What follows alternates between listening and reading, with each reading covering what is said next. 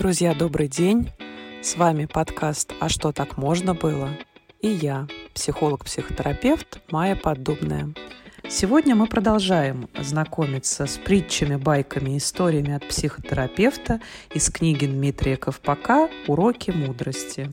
Байка номер 14. Проблемы консультирования. Руководитель крупной компании собрался за грибами. Он доехал до леса на машине, оставил ее на обочине и углубился в чащу. Проплутав там около шести часов, понял, что заблудился и не в состоянии вернуться к машине. На берегу ручья под высокой сосной он увидел пенек и присел на него передохнуть. Через какое-то время к этому месту вышел другой грибник.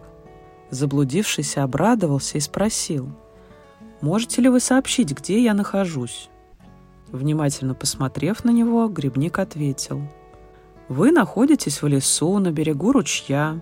Вы сидите на пеньке, стоящем под высокой сосной. «Вы, должно быть, психолог-консультант», — сказал заблудившийся. «А как вы узнали?» «Все, что вы сказали, я знал и до вас. Ваш ответ технически правилен, но абсолютно бесполезен, и фактически я так до сих пор и не знаю, как выйти к машине». «А вы, должно быть, президент крупной компании». «Точно. А как вы догадались?» «Следите за мыслью. Вы прекрасно видите, где вы находитесь, и все же вы не знаете, где вы находитесь, и спрашиваете об этом, хотя сами знаете ответ, который услышите.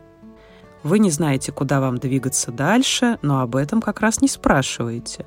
Реально вы находитесь в точно том же положении, как и до нашей с вами встречи – но теперь вашу проблему вы превратили в мою ошибку и обвиняете меня. Мораль. Правильно спросить – половина знаний. Магомед. Комментарий. Человек получает ответ на свои вопросы в соответствии с его способностью к пониманию и его подготовкой –